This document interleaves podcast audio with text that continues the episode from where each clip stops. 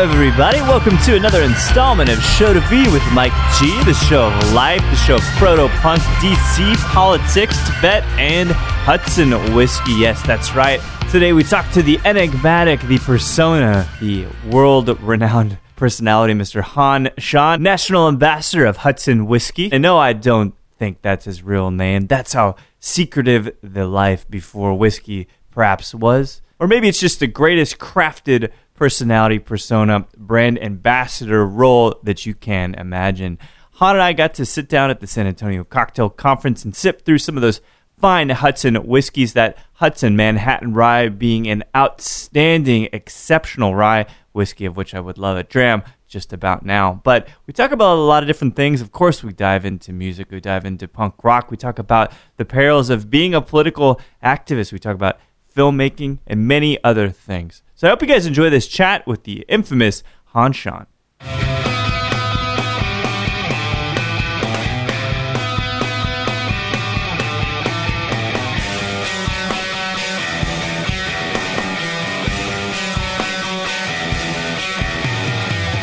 Reminiscing in a way, I mean, people are sharing in different ways. I feel like it's evolving very quickly because so many people are partaking in this little thing. But yeah. The way I read it was the top 10 most influential artists and albums. Right. One album per artist. Yeah. Of your teenage years. So that's 13 to 19. It's very circumscribed. That's and most influential, because I found as I was trying to narrow it down to 10, there were things I listened to more than made the list. And there were some things that are on my list that I don't feel great about, but they were influential nonetheless. Yes. You know what I mean? Dude, 5150 Van Halen, I don't want to admit listening to that shit. But well, it's so, for me, it was all about punk rock. Yeah. There were two things that weren't punk on my list, and that was Pink Floyd, The Wall, which I feel like was honorary punk. For me, it's almost proto-punk. And then Public Enemy, Fear of a Black Planet, which was incredibly eye-opening and sort of educational for me as a white kid growing up in Baltimore in a very segregated city, understanding gentrification, understanding the politics of the black experience.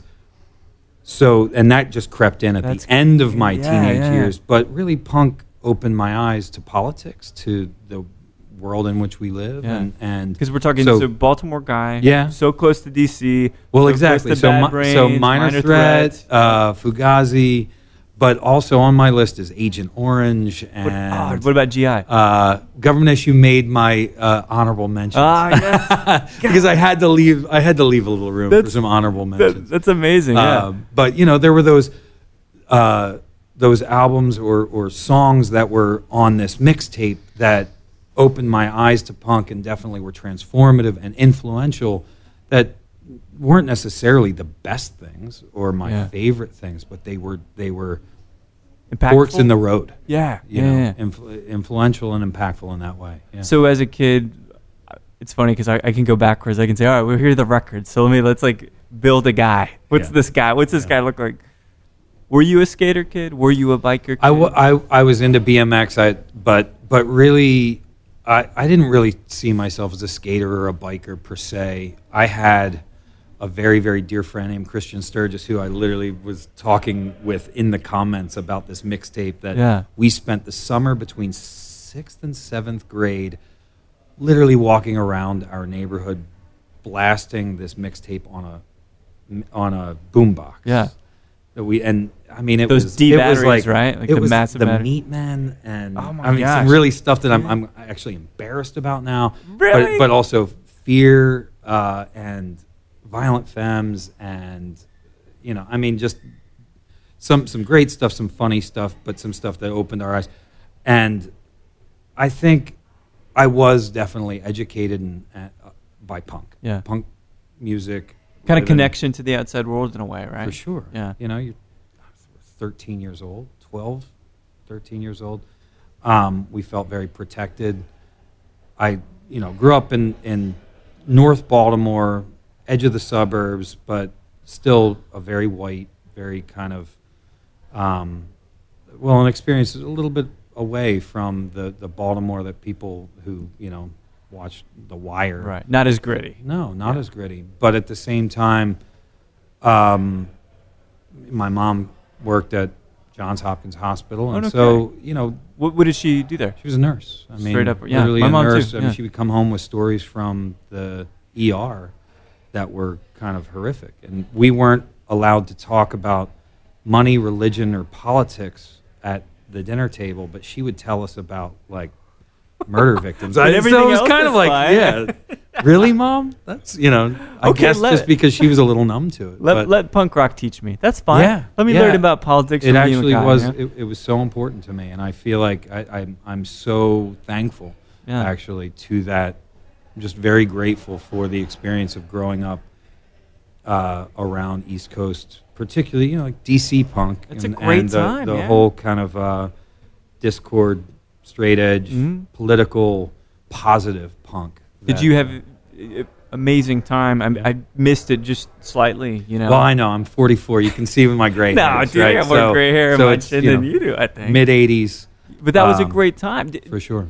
When it came to drugs and it came to alcohol and all that stuff, of which it was a really strong straight edge moment. Movement. Did you relate one way or the other with it? Initially, I did. I'll be honest. I was sort of attracted to the straight edge thing only in that the way I understood it was really more about being positive and taking control of one's life. And I saw I think I was skeptical of the messages of the consumerist messages that we saw, just kind of numb yourself. You can get away from the world's problems by drowning it in alcohol or drugs or whatever. And I saw it even amongst my peers, of course, just people kind of wanting to hide behind a veneer of numbness, whatever it was that kind of made it easy to not look at the world. As I grew up, and it wasn't too long before I was able to see things in more gray tones. Yeah. You know, I mean, when you're really young. Yeah, exactly. I was attracted to the idea, you know, Ian MacKaye, Out of Step, the lyrics are, I don't drink, I don't smoke, I can't keep up, I'm out of step with the world. I was attracted to the idea that you would literally reject these things that in an era right before that, those were seen as rebellious, like to do drugs or to drink. Absolutely, to free love, right? And now he was saying, no, come on. Rebellion is being crystal clear, engaging with the world, seeing it, you know, straight on. That's what straight edge was about. Yeah. So I was attracted to that, and then as I got a little older, I was like, "Hey, I like this whiskey stuff." Bruce is not so bad. No, of course, because there's so much legacy and so much tradition and so much heritage and so much fun and stories and storytelling, and, you know, rebellion to be had too, and cocktail culture, and you know, so. I'm sure you'll find that it's an undercurrent that doesn't go away. Exactly. Rebellion, punk, just the punk mentality. Right. Do things in their own kind of way, like put whiskey in a 375. Right.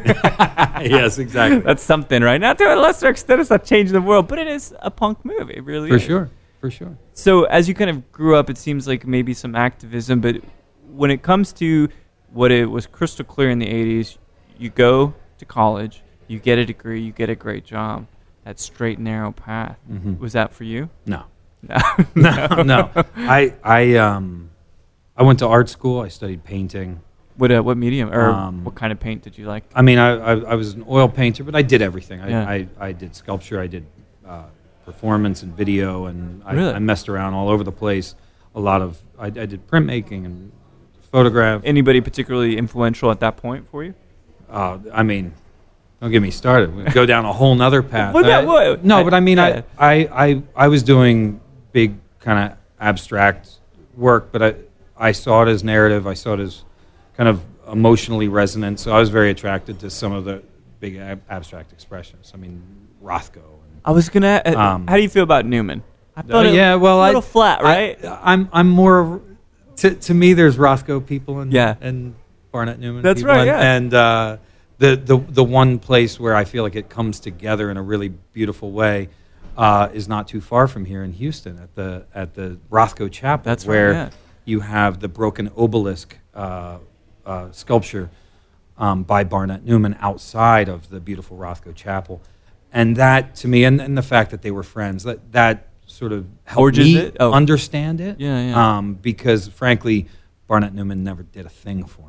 Yeah, I don't like it either. It's pretty fun. I liked its idea. The Stations of the Cross at the National Gallery, it's a cool idea, but then I actually look at the paintings and they fall utterly flat for me somehow.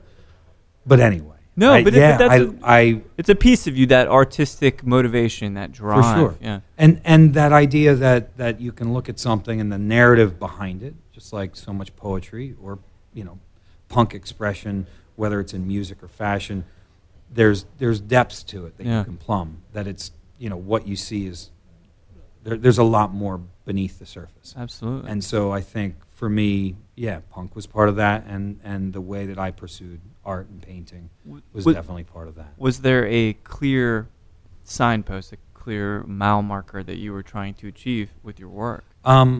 Honestly, when I started out, I wanted to be a studio artist. I figured maybe I'd teach, but I wanted to, show in galleries and sell my work. And as I got into my early 20s, and I was relatively successful, actually, as a young man. I had some gallery shows, and I did all right. I had a bit of an existential crisis when I realized that the be-all, end-all of that life was just selling decoration to wealthy folks. And if it was literally, right? Yeah. I think, and I was being more and more engaged politically, and I sort of felt, well, I didn't want to do that, and I was an activist as well. I was sort of always involved from kind of my teenage years with the awakening of punk, right. And I was living in Chicago, where I went to school, the Art Institute of Chicago, and I frankly kind of stepped back from pursuing the art career that I might have had, and for the next, frankly, 20 years until I came around to work for Hudson Whiskey. Yeah. Literally, I mean, for 20 years, I worked in nonprofit human rights and environmental advocacy. That's amazing. So, did you travel around a bit for that? I traveled a lot. A lot of my work was focused on kind of the intersection of human rights and resource extraction. Mm-hmm. So, looking at the way oil, gas, mining, timber, and other kinds of resource extraction affects indigenous communities in the Amazon. I worked with Tibetan refugees and Tibetans in the human rights and really the independence struggle in Tibet. And I've traveled a lot, and it's still stuff that I'm involved in. Right. The truth of the matter is, over those 20 years, as enriched as I became, never made a lot of money. That's not the point. Never was the point. Right. I was always, or at least over the last decade or more, I've been nerdy about cocktails and spirits and going and visiting distilleries and all that good stuff. And I was very enamored with the industry and wanted to find a way to make that part of my experience. And when I got an opportunity to make that my job, I feel like I've sort of switched my passion and my livelihood. But the cool part is they're really, I have a passion for what I do now for a living. Right. I have a passion for what I did for a living before, and now I do it as a volunteer, and I still find ways to participate. Because there's the human element is really important here. I talk about the human toll. Mezcal always comes to mind because there's a massive cultural impact to the people. Once the West comes in, man, stuff heads will roll. Absolutely. So as you were in this period, because this is good. This is easy for me. Art, activism, whiskey. Yeah, it's beautiful. I know. Three bookends. Well, three chapters. We'd this is pull this all together. Yeah, it's so good. And there's three bottles, so this is actually very, very perfect. But in that process of following the causes, documenting them too, I'm kind of assuming. Yeah. In which way, I'm not sure whether it was camera or film or whatnot. A little bit of all. But a little bit all of it. Yeah. How was, were you able, so this is the thing, sometimes when we chase this passion, right, whether it's art, whiskey too, to a degree, yeah, it comes at the stake of our personal relationships. Mm-hmm. Were you able to still build really, really deep bonds in Chicago while you're out doing those things for other people? I mean,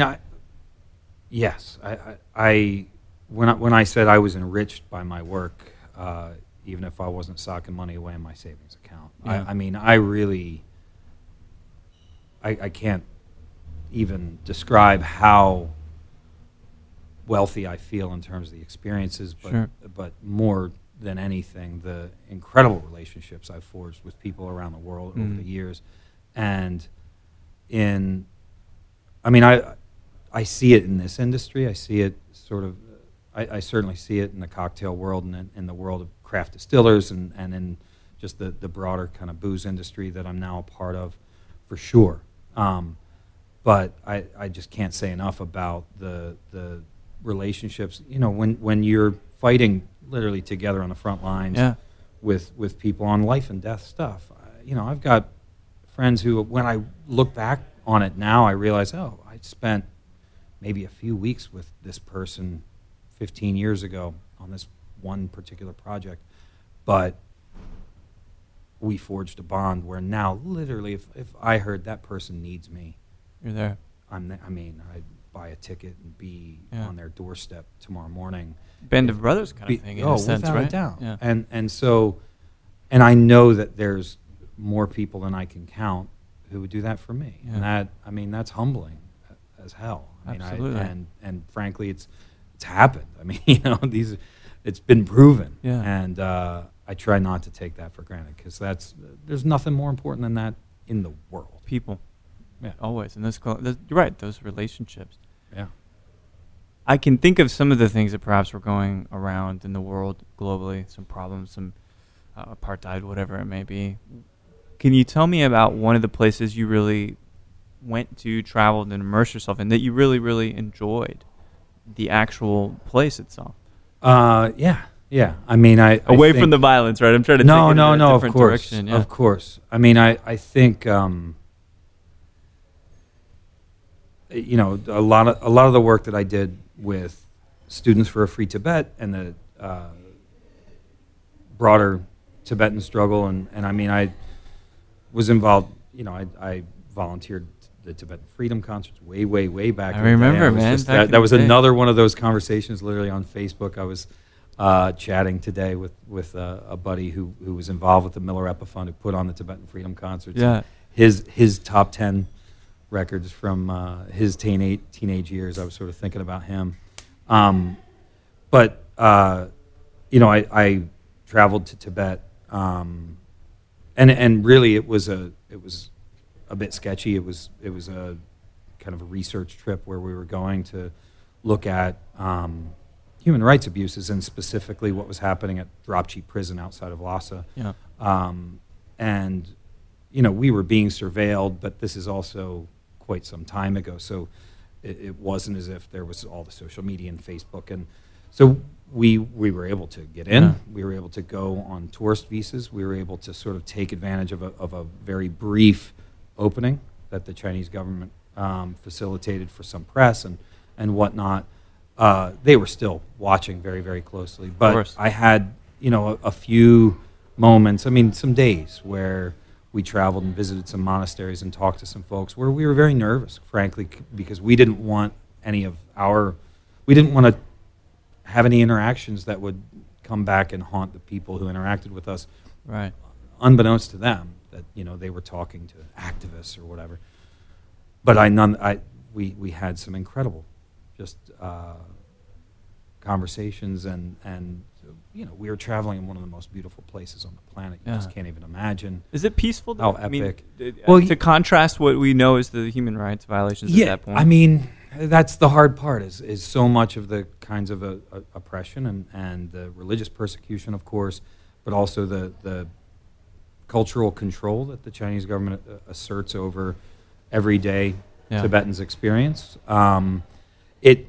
It's always just beneath the surface, and you don't have to scratch very deep to find it, and, yeah. and it'll come bubbling up.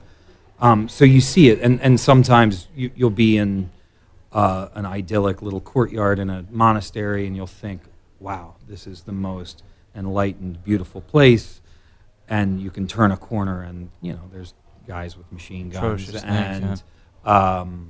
And I had this one experience at this particular monastery where we were being given a tour by a monk, and this is not an official tour, right, this is not a place where you can go visit. We just showed up on the doorstep, and monk kind of took us down into these catacombs, deep into the sort of bowels of this monastery, took us to this altar, and he's showing us this altar, and I'm speaking like the worst pidgin Tibetan that I can. Yeah. And he's got a few English words, and he pulls this, I forget what it was, whether it was another picture or a bowl or something out of the way to show that there was a picture of His Holiness the Dalai Lama, yeah. that they had sort of hidden. And he kind of, because literally images of the Dalai Lama are forbidden and can get folks in a lot of trouble.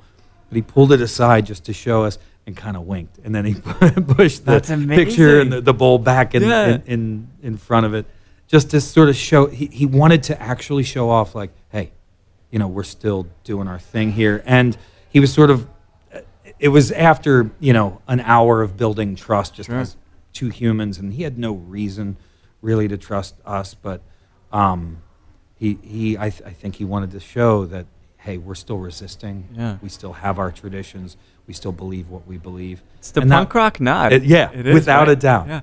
It's kind of like, no, I can hang. Yeah. Look at this. Totally. Right? It's really brilliant. I mean, it's a lovely thing to think yeah. about how enriched your life's become from traveling and just being around people, and just, they're interesting, man. Yeah. Always. People, that's like the greatest part of this planet.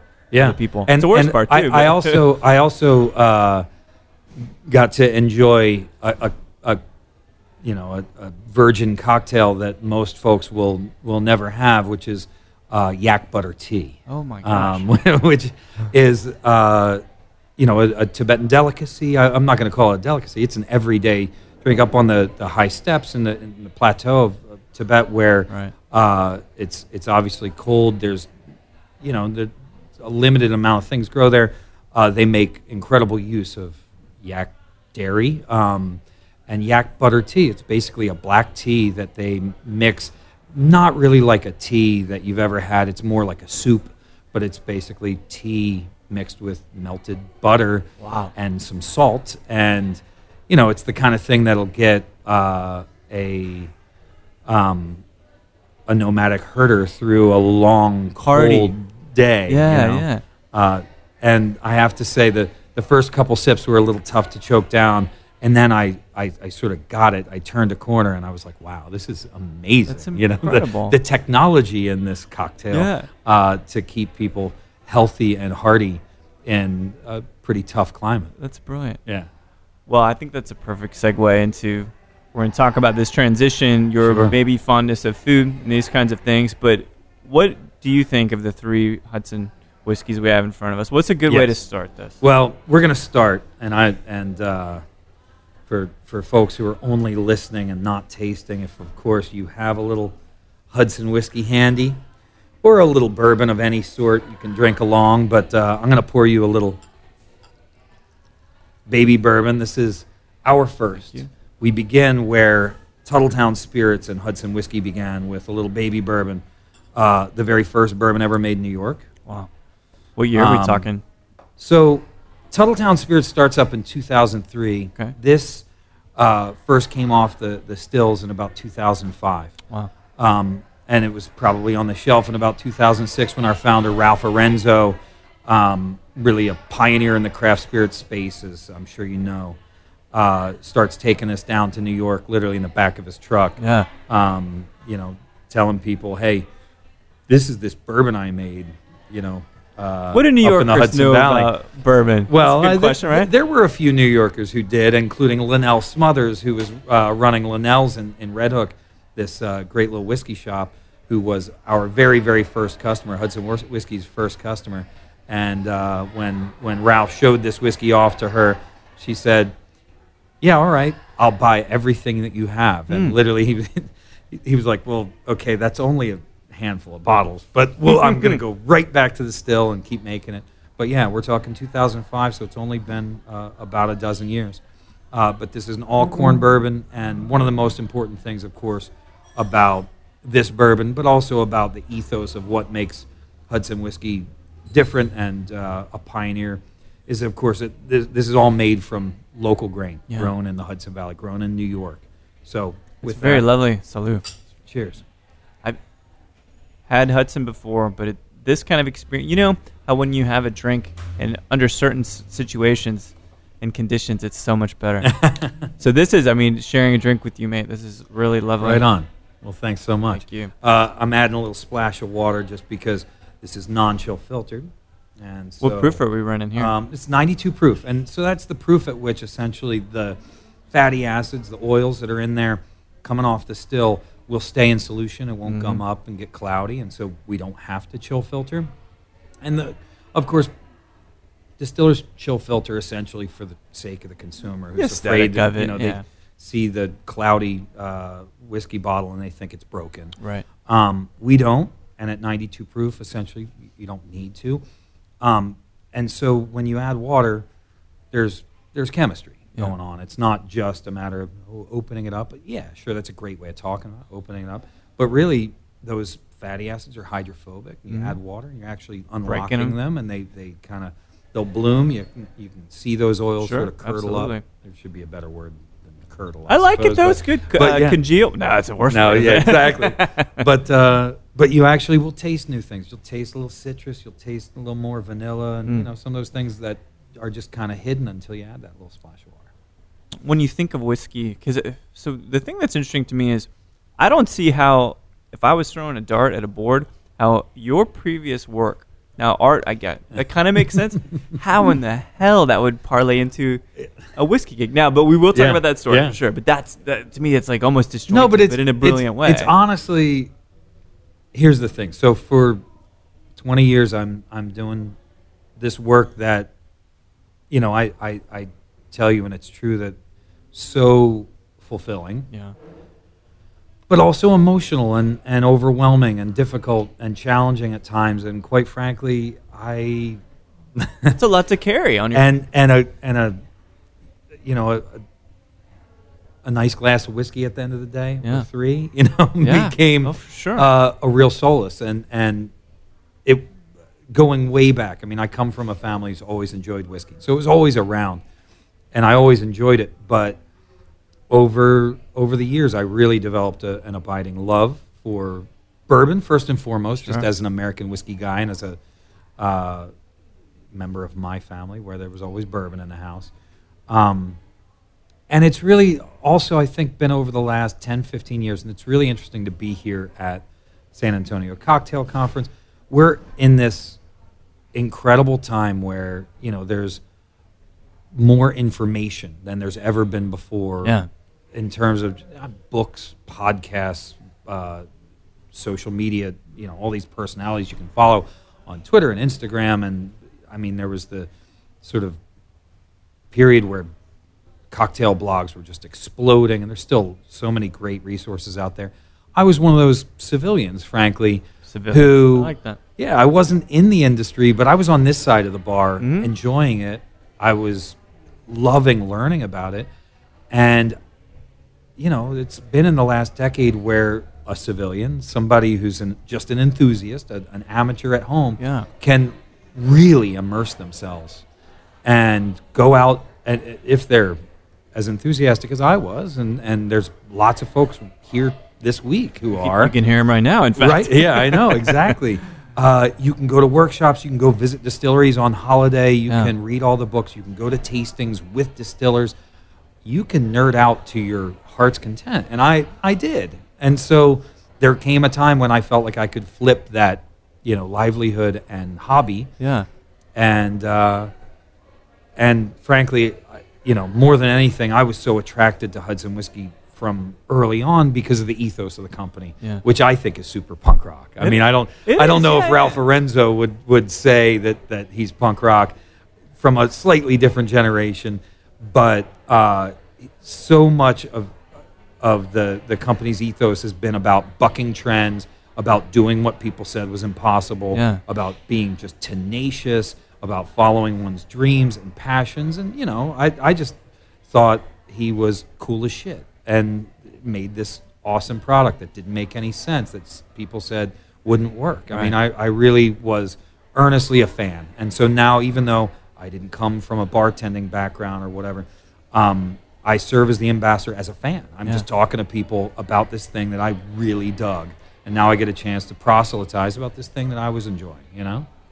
So I can't imagine, when did you put your hat in the ring to be one of the guys for contention? Or was there another brand? Well, no. No, and that's the thing. Right? I got to be honest. There was not another brand. I don't get me wrong. I am a promiscuous whiskey drinker. I enjoy lots of other brands and not just whiskey. I really enjoy this industry, and I enjoy the opportunity to try all this stuff out there. But my predecessor in this role was Ralph's son, Gable, who's a very good friend now. And, he came to work at the distillery with his dad from very, very early on. And he became sort of the default ambassador. When he wasn't in the still house, he was on the road proselytizing like I do now and sharing Hudson Whiskey with the masses and going and visiting bartenders and all that good stuff that we do. But, he did that for a bunch of years informally. Then he did it formally when William Grant invested in Tuthilltown, took on the Hudson Whiskey brand. He became officially the Hudson Whiskey ambassador. Then he did that for another 4 years. What guy? He did it for years. Is he a younger guy? He's a younger guy than me. Oh.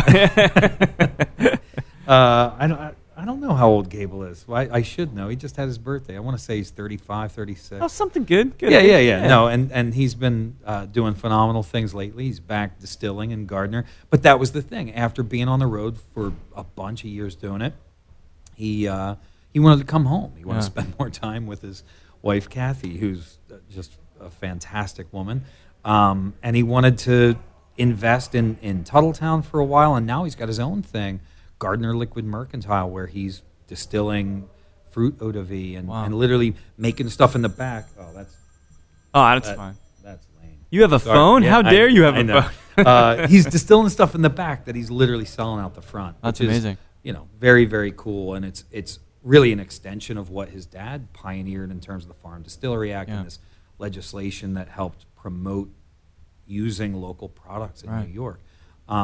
So anyway, he wanted to get off the road, and Hudson Whiskey did a call out. Literally, I saw about that. Do you want to come be the next ambassador, take over for Gable? And I put my hat in the ring, and I got lucky. What did you have to compose to put your hat in the ring? Well, is it a video? Is that what I saw? They made a whole kind of social media. I mean, it was a campaign. It was brilliant. Yeah. It was a really innovative way of conducting a search where they essentially invited people to make a video. You had to create an online profile through the whole platform that they built, write an essay, and then invite your friends to come essentially vote for you. Not like it wasn't based on those votes, but come get your friends on social media to root for you as you go through this process. And there were various rounds. So it went from some 280 or some, I forget exactly, down to 88, and then 12 people, and then there were three finalists, and the three finalists we basically went up to Tuthilltown Distillery and had a distillery residency for a few weeks where we learned the ropes, and we did everything. I mean, milled, mashed, fermented, distilled. Yeah. We filled barrels, proofed, bottled, all of it, every bit of it, and it was a blast. And frankly, it was the kind of thing I probably would have paid to do if the opportunity hadn't come in this way. At another time in my life, if I had the money, to take 2 weeks off, and instead I got paid 2 weeks and won a job of a lifetime out of it. So if you can take a step back and you think about that whole process, which to me, it's that you had such a social presence is good, and I congratulate you for that. Thank you. Yeah. As a piece. To ponder on yourself and your set of skills, why you? Why do you think they picked you? Well, I don't know. I mean, I feel like they definitely took a chance, and I don't think many brands would. Yeah. I think it says something about Hudson Whiskey. I think it says something about Ralph and Gable and Brian and the team at Tuthilltown, who were always willing to take a chance. But it also says something about William Grant and Sons, because at the end of the day, it was this family-owned company. It's not such a small company in the grand scheme of things. No kidding. That had the ultimate say. And they took a chance.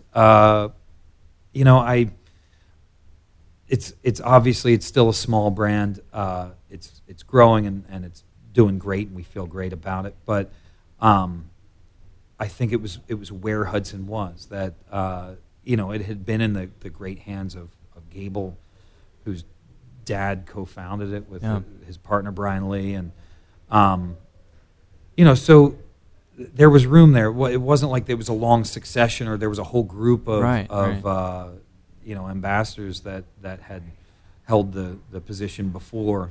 I think they've got an eye for talent. That's what I think. Well, thank you. I suppose I think one of the fun things looking back was, most of the people who really were rooting for me on Facebook and tweeting and commenting on Instagram, doing all this good stuff that I think helped get some attention, they were all a lot of my activist friends who kind of knew I was a little burnt out, and they knew and they know how to support a cause, don't they? Without a doubt. And I had turned them on to a lot of good drinking, and I've always brought the cocktails to the fundraising party. I had helped a lot of them put together nice home bars over the years, and I think they were just getting me back.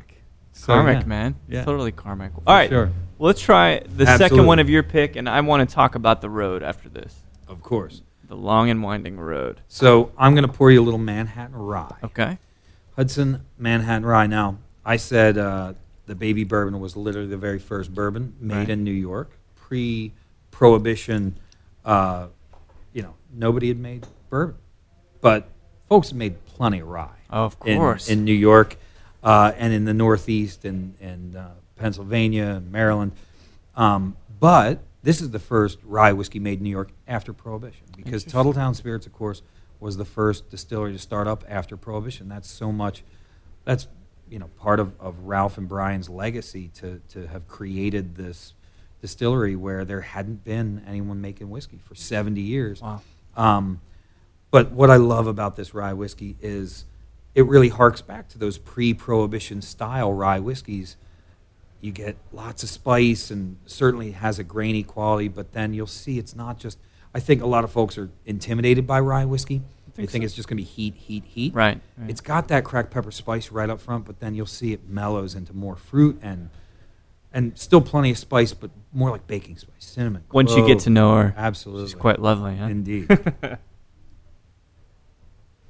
And, of course, called Manhattan Rye, partly to sort of pay homage to the island and lay claim to the New York heritage that this stuff represents, but of course also to remind people of Manhattan. Proper Manhattan is made with rye whiskey. Yeah, sorry, that twist at the end, that was a very, very unexpected twist. Sweet and cinnamon just popped into the end. Without a doubt, little mint, little kind of menthol. That's great cooling thing on that dry finish. It starts where you think, but it certainly doesn't end up where you think. That's really, really brilliant. What's the proof on this guy? Cheers. Again, 92 proof. Good. It's kind of our sweet spot across just the portfolio. So it doesn't luge, right? Indeed. Yeah. So talking about the road, then, you're a man who's traveled the world, probably been in really perilous situations, stuff that's incredibly... Your life's been on the line a couple times, I'd imagine, yeah? Yeah. Yeah, it's funny. I was trying to think about which story to tell you about. A place that I travel and aside from the peril that was also really beautiful and honestly one of the more dangerous places, sadly, and to this day, Afghanistan. Yeah. I've been in Afghanistan a few times, and most recently, and I'd love to go back, but it's been 8, 9, let's see, 2007, I guess I was there last, and in Kabul, but then traveled up north into Badakhshan, and that is a place where obviously, I mean, peril at every turn, and certainly in the wrong areas, and being an American. But at the same time, the Pashtunwali, the people have talked about the Pashtun kind of concept of hospitality. Mm-hmm. And, you know, this is an industry where we're obsessed with talking about hospitality and trends in hospitality. Well, yeah. 2,000 plus years of hospitality as a deep and abiding philosophy for the Pashtun people basically means that, you know, an enemy could walk up and knock on somebody's door. I mean, a real enemy. Yeah. And if they were seeking just a place to spend the night, they'd let you in. They'd probably make you tea. They'd put you in a corner and give you a blanket. Yeah. When you're walking out the door, they say, "Don't come back, or I will kill you." Oh my God! You know, but in that moment, they will literally. I mean, selfless, very, very. It just comforting. This deep moral, ethical, religious, all of the above, woven together, braided together philosophy of hospitality that is about honor, and I experienced that in Afghanistan in a way that, I mean, some of the poorest people that I've ever come across who would literally give you the shirt off their back. But beyond that, beyond all the cliches, also just a really beautiful place with lovely people who like to laugh and have wicked, funny, great senses of humor and great music and food and, you know, just... We see it different here, don't we? Yeah. We have a very we just don't see lens. Enough oftentimes. Yeah. The channels... we are filled with static, and so we're not always getting the clearest picture. So now that you have this, I'm trying to transition gently, right? From it's like, yes. Whoa, it's as I raise a whiskey to the people of Afghanistan for all the hospitality that I've enjoyed. I noted that it's what I've experienced in Mexico, right? So it's the same. It's this kind of DNA that is in a lot of people where they just want to be polite. They want to take care of each other. Sure. And then once that's done, once the formalities are out of the way, you disagree with me, get the fuck out of here.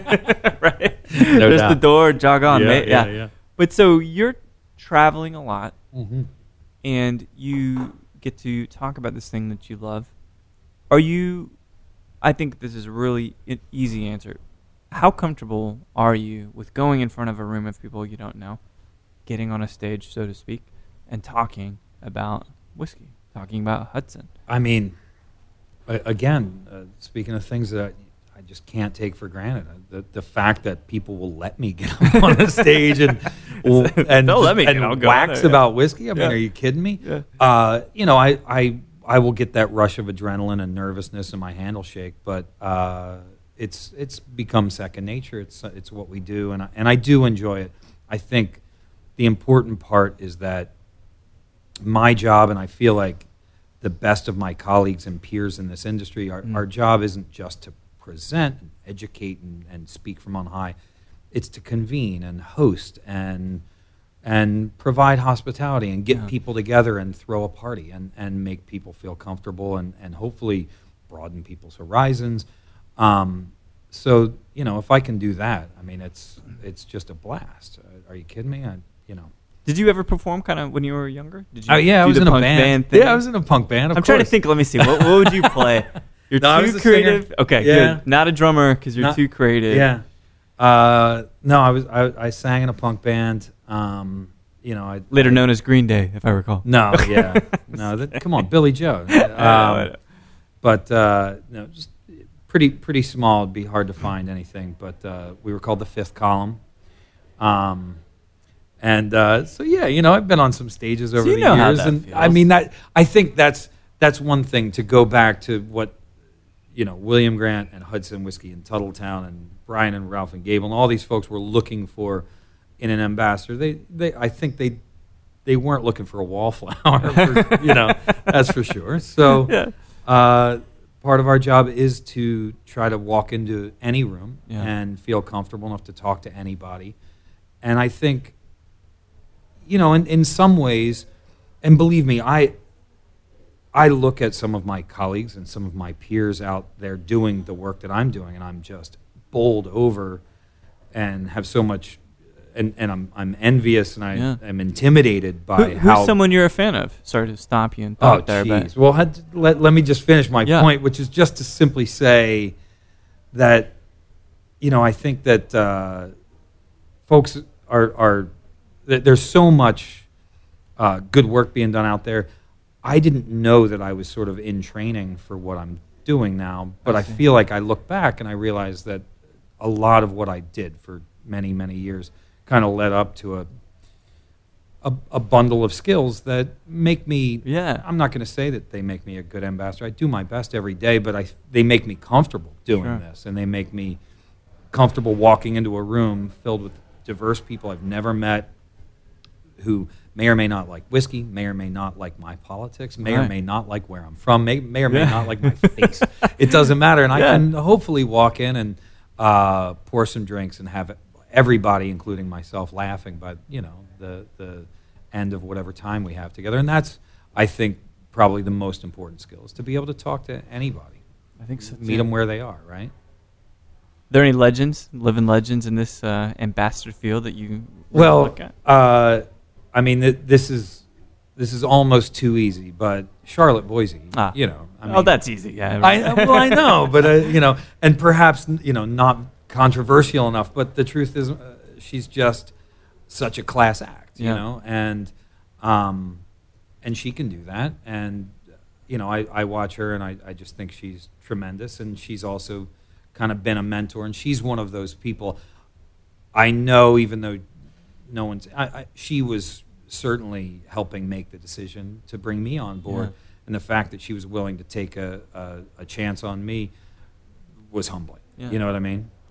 It is always when someone recognizes you that you so respect. I mean, it's like one of those lovely, warm yeah, feelings. Because you know? She was also one of those people, you know, along with some, you know, like Dave Wondrich in terms of yeah. Just the history and the writing, and Dale DeGroff just in terms of, well, being King Cocktail. Right. She was one of those people who I was following as a social media personality, as somebody who I watched their videos and yeah. read the stuff, you know.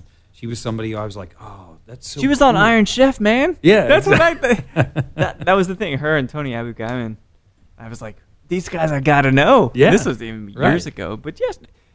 I heard a story about her the other night. But this is a great thing, and I was talking to another person. I can neither confirm nor deny. I don't know where this is going. Totally uncontroversial, okay. I promise you. All right.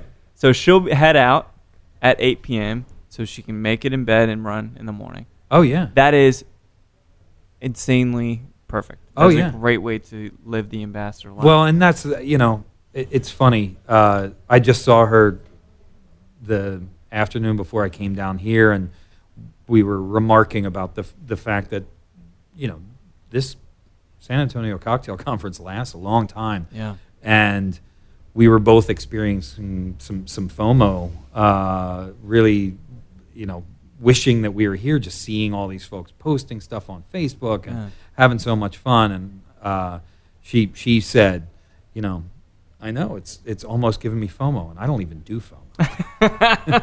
Because it's true, you know, after you do it for a while... you got to know the boundaries, man. Absolutely, you know? And she's queen of the Irish exit. She just disappears in a puff of smoke, and you yeah. just don't know where she went. But God bless her, she's so classy, and everyone loves her, so she can just get away with it. Yeah. No one's going to give her a hard time either. Never will. Because they know she's literally up the next morning... perhaps in a whole new city. Yeah. She may have literally flown at 6:00 that morning somewhere, and she's taking a run along the, you know, seashore in Charleston or something. Well, looking at dolphins, but yeah. That's amazing. Well, so to talk about the last chapter, which I'll dub it The Future. Yes. Let's punctuate with the last fine bottle that you've brought. Of course. And this worked out nicely because I'm going to pour you a little of our maple cask rye, and of course this is an innovation. This is something that's kind of interesting and new, and it's not that new. It's been around. This is the fourth batch, but this is a seasonal release, a batch that we've done each year for the last 4 years. Essentially, our rye whiskey that has been aged in some barrels. Well, aged in new charred oak barrels. Yeah. And then transferred for a finish in barrels that were used to age maple syrup. So no kidding. Our baby bourbon barrels that we lend to a maple tapper in Vermont ages his maple syrup, sends them back, and we put our rye back in for just a finish. So not any added maple flavor or sugar or anything really. Just that finish kind of, inspired by great Finnish scotches, something like a Caribbean cask, Balvenie 14-year, where that maple just kind of rounds it. That's right. Gives it a hint of sweetness, but really just polishes it. It's not like you get a big, it doesn't taste like maple syrup, and we don't want to. But you get the creaminess and that vanilla at the end of it. Right? That's where it's like, you get a handshake, pulled to a hug. That's exactly how it feels. It's very formal at the front, right? And then it's like, cheers! I love that. Yeah, and that's. I am so stealing that. Please steal that. No, lovely, and it's same proof as the other guys, just because that's the magic. Indeed. Yeah, it's really lovely. Right on, Bruce. I like that. Yeah, it's great. And this is one where you get a real nice payoff with just the added splash of water in that. That maple flavor will bloom just a little bit more. It's still subtle. We want it to be subtle. We don't want anything that would even resemble a maple flavored whiskey. Not that there's anything wrong with that, but for what we're trying to do, anyway, that water will allow that maple to come to the fore just a bit. Subtle, but it's good. Yeah. Tasteful. Cheers. Artful. Cheers, indeed.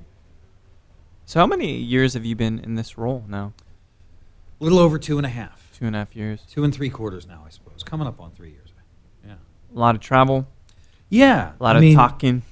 Yeah. New York is our, it's my home base, and it is Hudson Whiskey's backyard and our biggest market by far. And so I have an excuse to stay home a little bit more than some other national ambassadors who really have to be road warriors. But I also, I enjoy the travel. I do, and I enjoy being able to explore bars and cities. Walking around a town like San Antonio, it's such a cool town. And the Riverwalk and all the history and just the kind of mishmash of cultures here and the Mexican heritage. It's so cool. But Texas, Florida, California, these big markets where Hudson does well, of course, I've got to pay homage, got to do that work. It's a bunch of travel, but it's not insane. Yeah. Not compared to the way that I know some folks are out there on the road sometimes. Traveling themselves into the grave, man. Yeah, it boggles my mind, frankly. But I'm on to LA tomorrow and from there to Seattle. Can't complain though, right? It's not bad. Yeah. These are great cities. I know, right? It'd be different than like you're going to Pocatello, Idaho tomorrow. It's like nothing wrong with that, but you're going to get some hate mail from... Let them throw potatoes at me. I don't care. I've spent some time in Pocatello, man. Come on. I used to live up around that area. All right. So this is the thing that's so interesting to me. So like a success story, this could be, in a sense, a TV movie, right? Punk kid turned artist, turned activist, turned whiskey aficionado, right? But are you going to document this stuff? Like whether there's a next chapter, and I'm sure there's so much more mileage left with Hudson, and they're going to do great new things, more innovation, and all that. But for you, and to keep your creative mind at work, is an autobiography in store? And I do not think that's hyperbolic either. I assure you, you've lived a life. A lot of us have lived semi-lives. You've been a lot of places. You've seen a lot of shit go down. Well, I think we get an opportunity at a bunch of different lives if we do it right. And sometimes that can just be a bunch of kind of compartmentalized lives, or it just means living a very multifaceted life. Or sometimes it can literally mean kind of having some revolutions in one's life where you do one thing for a while and then you do a different thing for a while. And I guess I've always admired, I've known some people who've really had some, you know, they were a poet and then they were a farmer and then they were a distiller and then they were, you know, they were something else. And I feel pretty privileged. Well, I am privileged to have been able to kind of run at a bunch of different things.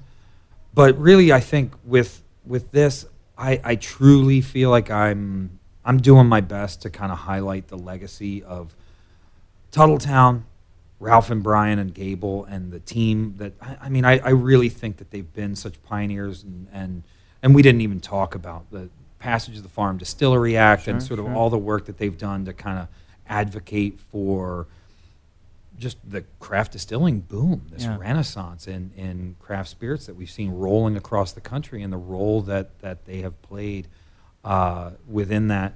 I'm having fun. Yeah. I can't believe I get paid to sit here and talk to you and sip whiskey, but literally this is me doing my job. So I try not to take it for granted, and I try to represent for some folks who I think have done the heavy lifting. You know what I mean? They've really done the heavy lifting. It's on your back now, though, to carry, now, right? Well, I just try to tell stories, and I try to represent the good work that I think that they've been doing already. With that, though, I think, you know, this is a role in which we get to do some creative stuff. We get to exercise those muscles. So last year, we celebrated the 10th, well, last year, 2015, actually. In 2015, we celebrated the 10th anniversary of Hudson Whiskey. And we chose that date. 2013, of course, was the 10th anniversary of the distillery's founding. Yeah. But 2015 was the 10th anniversary of the first whiskey actually coming off the stills. And we had a big party up at the distillery. And William Grant let me make a little documentary about the craft distilling renaissance and about Ralph's advocacy for the Craft Distillery Act and about the different generations, the ones that came before, that it inspired Tuthilltown, and the ones that have come after. I mean, now we're seeing, you know, more still craft distilleries popping up all over the country to this day.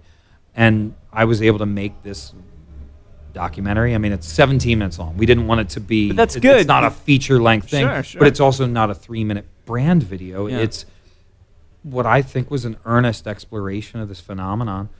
And I was able to travel around the country and speak to a bunch of distillers who were only willing to speak to me because of the good kind of graces with which they, you know, hold for Ralph and Brian and Gable. And, you know, I mean, so you can go visit the Hudson Whiskey YouTube page and see this thing. And that kind of stuff, that's part of my job. Again, like I get to exercise those muscles, which is so fun.